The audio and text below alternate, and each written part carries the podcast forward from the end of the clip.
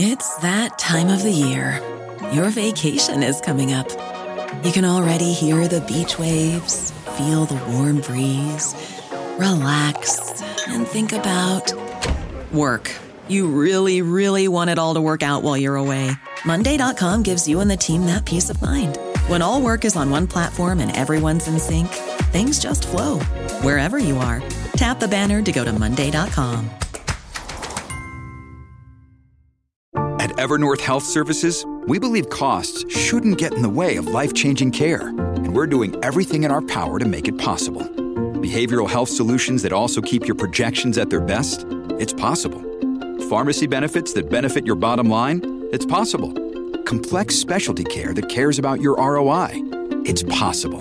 Because we're already doing it. All while saving businesses billions. That's Wonder made possible. Learn more at evernorth.com/wonder. Click that subscribe button and the notification bell to never miss another spooky episode. The dark web is said to be a terrifying place, but is it really the online haunting ground that movies and some people claim it is? Or is it something more tame? Well, either way, there will always exist people in this world who want nothing more than to terrorize and even harm others. So it's only natural that the dark web could be another potential breeding ground for these kinds of people. Here are five allegedly true scary dark web stories. If you want your story to appear on this channel, go to darknessprevails.org and share it today. Dark Web and the Mystery Box by Christopher K. Paxton. Recently on YouTube, I've been seeing a whole lot of videos of kids and childlike adults opening up so called dark web mystery boxes, and it reminds me all too well of the most horrifying experience of my life. I was in the ninth grade. I was the shortest guy in my grade, and I'd never had a girlfriend. When hormones are raging, everything that shouldn't matter mattered and everything that mattered to me was not going anywhere. Now that I've grown up, gotten friends, and actually talked to people like me, I know how common this was to be a quiet, insecure boy who would do anything to belong somewhere. It was when I was at my most vulnerable that I met Joseph. He was in the same grade as me, and physically was the opposite of me tall, loud, absurdly skinny no matter how much he ate, which he said was caused by a thyroid issue or something. Joseph was by no means charming or charismatic, but to a boy like me who was never approached in a positive way by his peers, Joseph was a godsend. He was someone I could finally talk to, joke with, just someone to call friend. But beggars can't be choosers. Joseph was a horrible person. He had a fondness for practical jokes and pranks that went too far. You know, the kind that don't just surprise people but actually hurt or injure or scar them mentally. For example, one day when Joseph and I were eating lunch in the cafeteria, I noticed he was watching a kid named Hector. Hector was our school's notable special needs kid. He was usually quiet, often asking for hugs rather than holding normal conversations. Beyond that, Hector would often keep to himself. At one point, he tugged at a nearby teacher's shirt and requested to be taken to the bathroom. As the teacher and Hector walked away, they left his tray of stromboli and green beans on the lunch table. I saw a vile grin stretch across Joseph's face. Then he got up, pulling something from his pocket he walked over to Hector's tray and began to spread something across the inside of the stromboli bread. When Joseph came back, he stifled a laugh and put his finger to his mouth, facing me, signaling me to be quiet. I lowered my head, but on the inside I was panicking. What had he done? Hector soon came back and immediately dug into his stromboli. It only took 10 seconds for the screaming to begin. The teachers freaked out. Hector struggled to breathe, and my eyes were tearing up, heart pounding, wondering what I should do. Then Joseph grabbed my shoulder and showed me an empty four ounce bottle. Dude, he giggled, you ever wonder what would happen if someone drank super glue? My mouth was agape. He had fed Hector four ounces of superglue. After being rushed to the hospital, it was apparent that the glue had sealed up Hector's throat almost entirely. Luckily, Hector survived. Despite Joseph doing something so disgusting, I was too afraid to go against him, and also too afraid to lose him. Joseph didn't get in trouble for this either. Somehow, no one saw him walk over to Hector's tray. He got away with it. Now that you understand how Joseph was, you will understand the terrors of my experience. On an especially warm autumn weekend, Joseph wanted me to spend the night with him. I asked my mother and father, got the okay, and was dropped off at his place on 7 p.m. that Friday. That night, we walked around the dilapidated neighborhood, Joseph talking about how much he disliked his neighbors, while occasionally barking back at the dogs beyond the fences that thought we were intruders. At around 10 p.m., we came back to his house. His parents were in bed by then, so we locked ourselves in his room and hunkered around the light of his laptop, searching up conspiracy theories and wondering what mysteries will be solved in our lifetimes. It was on that night that we discovered something called the dark web for the very first time. We decided we had to venture into it. After reading an article we had stumbled upon concerning the vastness of the deep web and dark web, Joseph was immediately intrigued. But he misunderstood it. He thought that all he had to do was Google up disturbing forum topics and keywords. He assumed the dark web was just the creepy corners of the internet but then he found a couple of guides and the Tor browser. Staying quiet, I sat behind and watched Joseph, watching him install the browser with excitement. As he followed the two different how to access the dark web guides from around the web, his hand movements became giddy and frantic. I had only seen him like this a few times before, and one of those times was when he watched Hector get pulled inside the ambulance. I was getting tired by then, and by midnight I had cuddled up in a beanbag, curled myself into a quilt, and began to doze off. I fell asleep, watching Joseph's smiling face illuminated solely by the laptop screen that he was so focused on. I woke up in the middle of the night. My bladder was full, so I hurried to the bathroom to do my business so I could get back to sleep. Once I was done, I walked clumsily and sleepily back to Joseph's room. It was then that I noticed he had fallen asleep facing the laptop, which was still shining in his face. Curious, I walked over and turned the screen to face me. There I saw a single full screen window. It looked like a normal browser, akin to Mozilla Firefox at the time, if I had to compare it to something. But I did notice the URL was different. It ended in .onion.2, a domain name I had never seen before. The window itself showed a direct message conversation.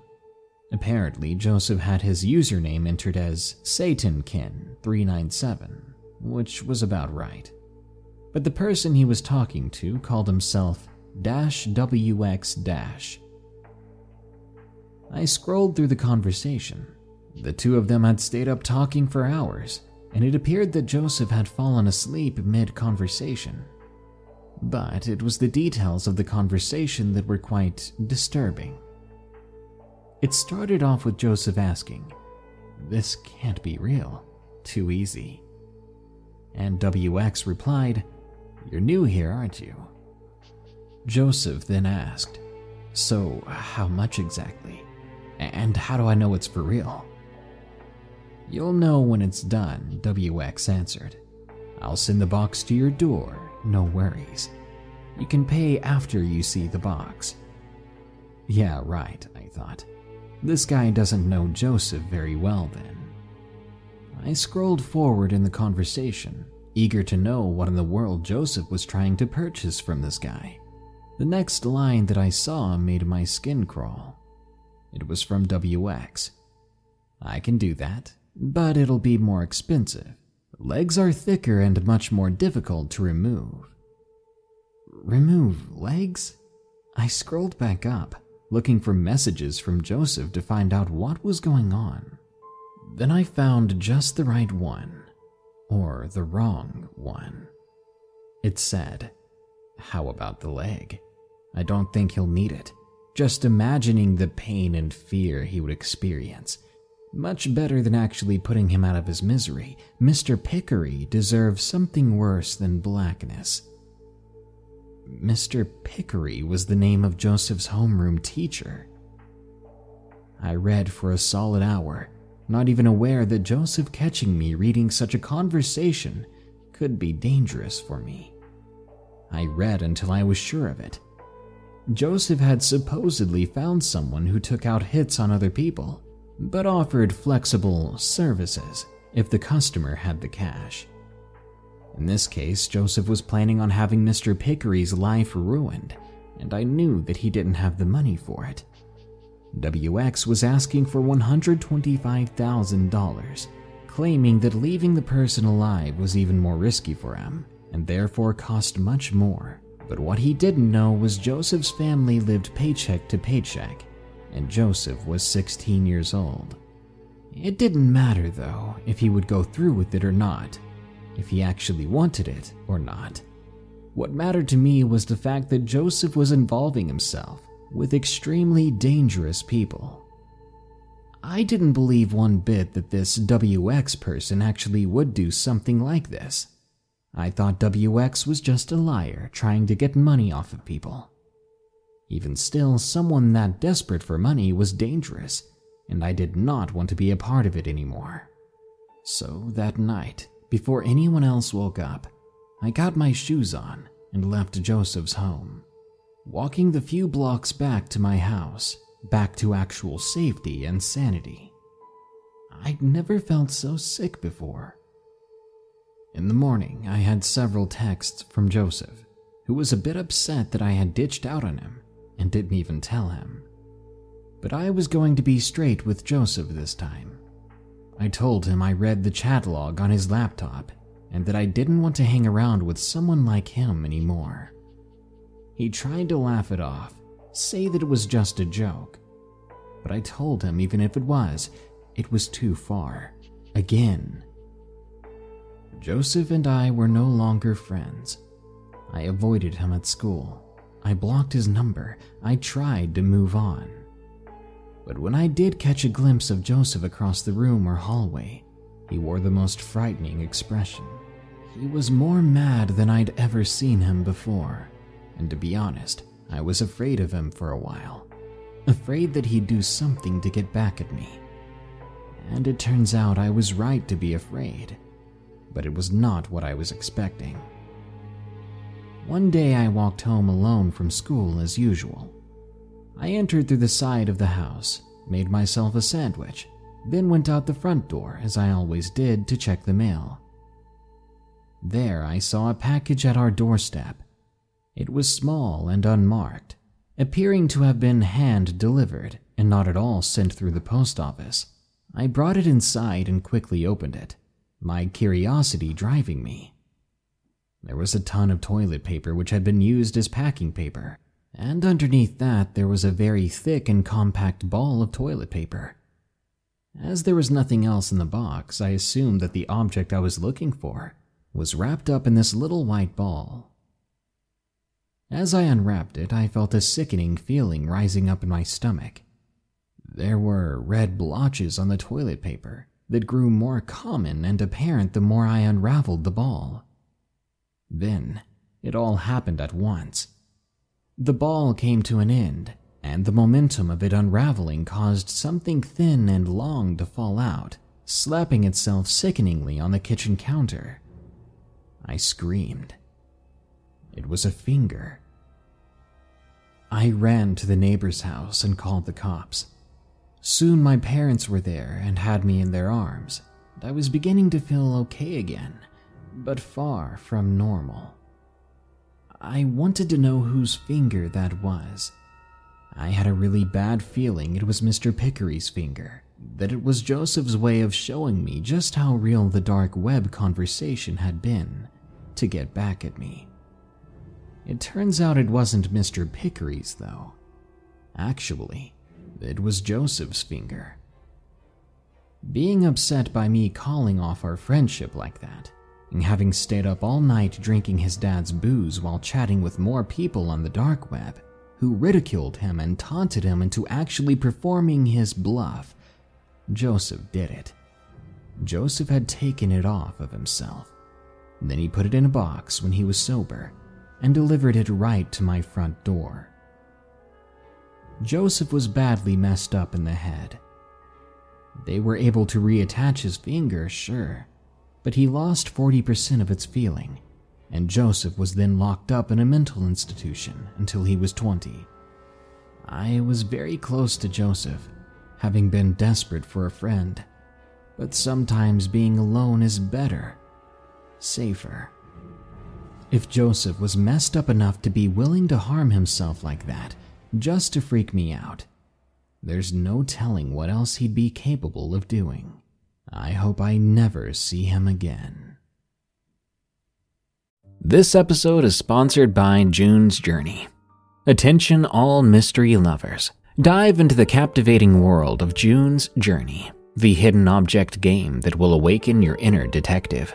Join June Parker on her quest to uncover the shocking truth behind her sister's murder in the glamorous 1920s.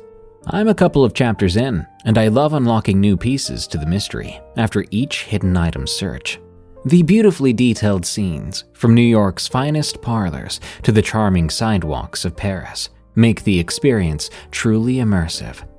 As you progress, you'll also get to build and customize your very own island estate, complete with stunning gardens and luxurious buildings.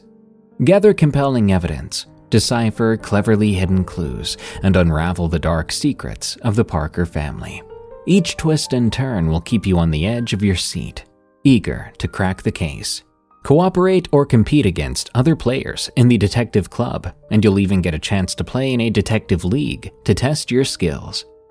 Are you ready to jump back in time, detectives? Download June's Journey for free today in iOS and Android. With supply chains becoming more complex, you need to stay on top of the latest logistics developments. So, if you work with logistics, you need the Beyond the Box podcast from Maersk.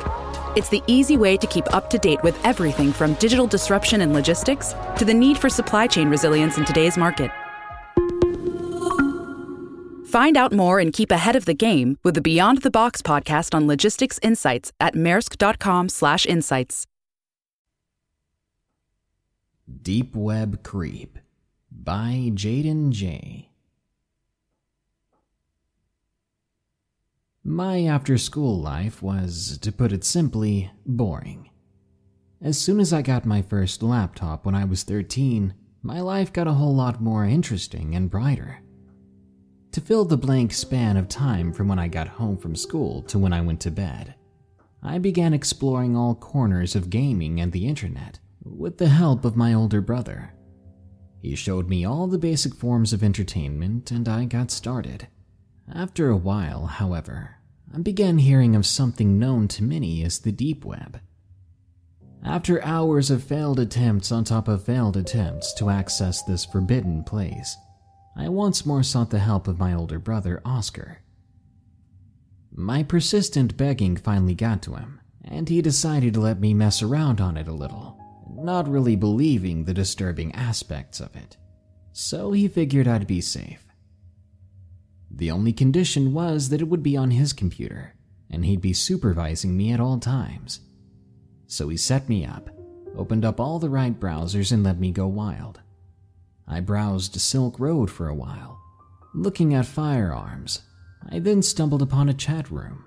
Hyped with all the possibilities of pranks in mind, I clicked a link Many of the chats were harmless fun.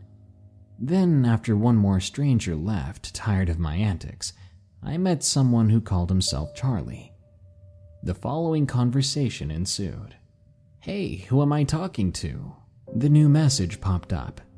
Quickly, I respond with the usual Female, 13. Who are you, may I ask? After a minute or two of more probing, I finally got out that he was a male, and he was in his 40s. I tried to play my usual prank gibberish, but he reacted differently than the other people. Instead of leaving, he turned the conversation. Well, what are you on a place like this for? At this, my brother took over the conversation for me, continuing to try to troll him with me. But being a teenager, he couldn't resist making it, uh, intimate is the right word. He thought it'd be funny to tease this 40 year old pervert.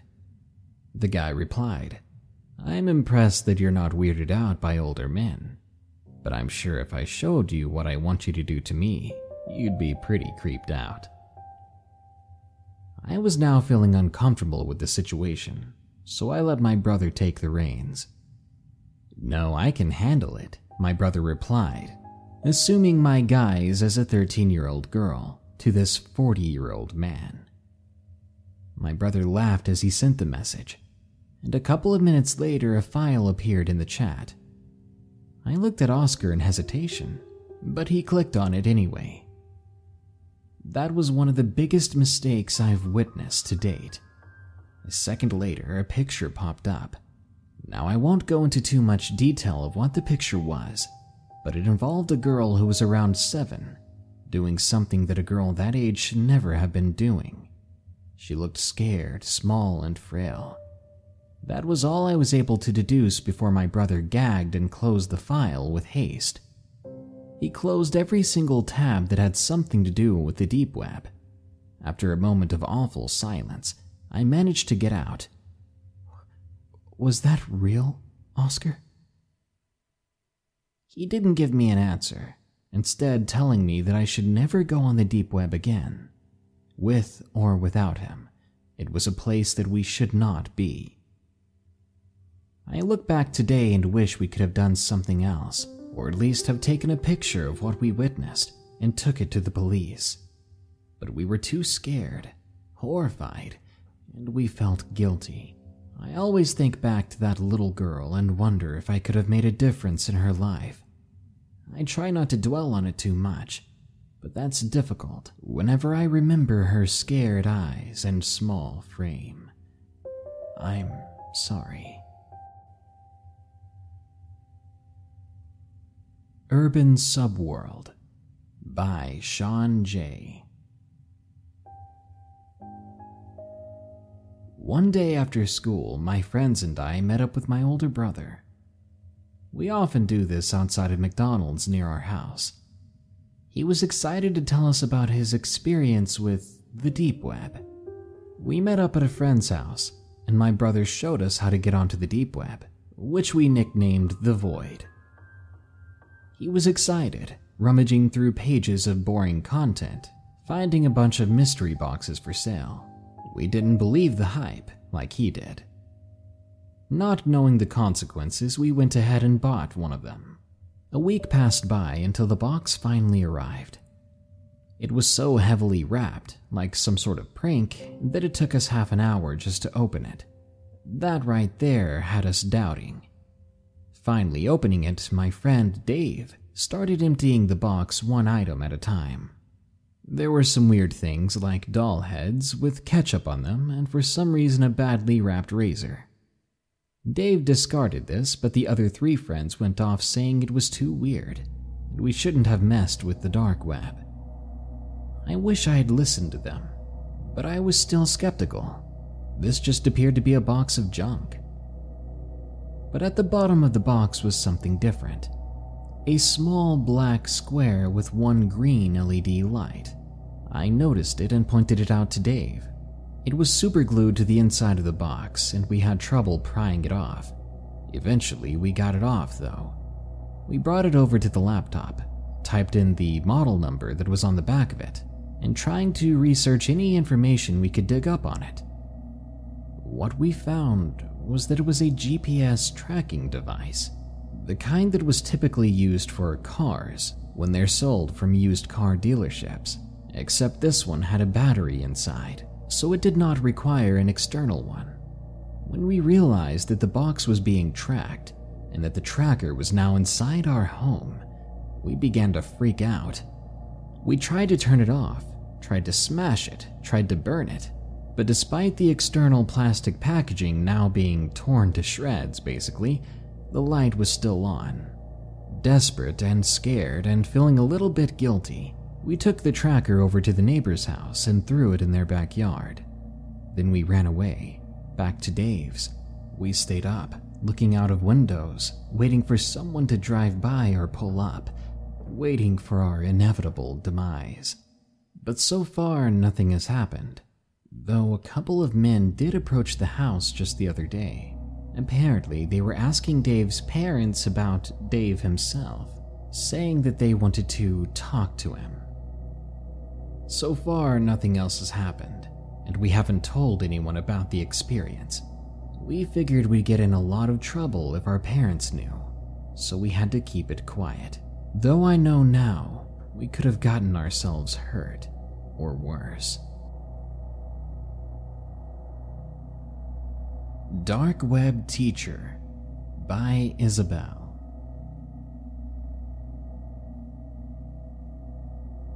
I used to attend Carver Middle School.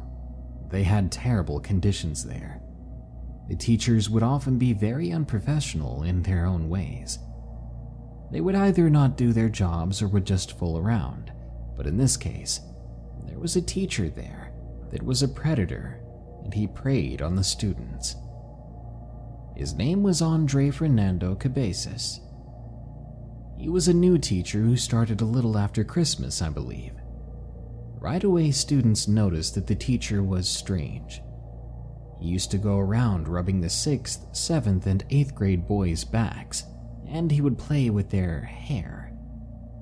He would stare at the students, and he would hold them after class just to stare at them while he chewed on his pencils or pens. He always seemed to have his hand under his desk a little too often. I remember he would make comments about the students' personal lives, saying a pregnant 14 year old had a sugar daddy or something like that. I remember he would hover over the girls and look down their shirts and bite his lip. He would even pull students out of their core classes just to hang out with them when he got bored. He would give them things like old laptops, boxes, straws, and old food basically whatever he could find, as his form of gifts. The worst part was, after summer break, Mr. Cabezas was arrested in a diner in Florida for attempting to entice a minor, which means again he was preying on those students. They also found rope, duct tape, and toys in his car. And better yet, the way they found him was via an FBI agent who posed as a 12 year old girl and found him in a dark web chat room. After his arrest, it was discovered that he would browse the dark web for videos and pictures of children, if you catch my drift. That could have been any of our students at Carver Middle School, and it could have been me. Deep Web by Jack.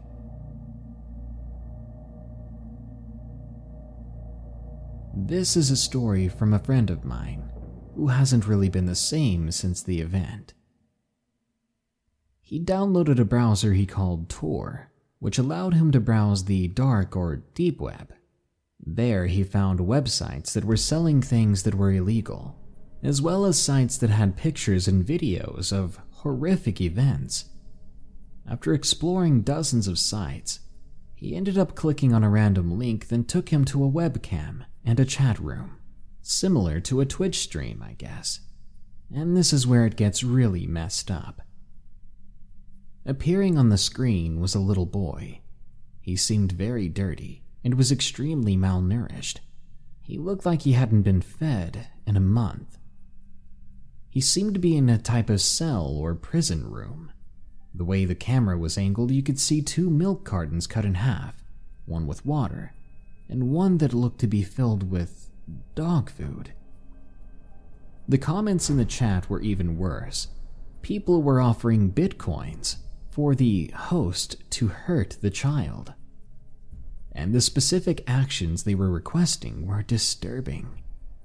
There was a timestamp below the video that was dated at about 53 days, so the stream was almost two months old. Whatever happened to this kid, it had happened a long time ago.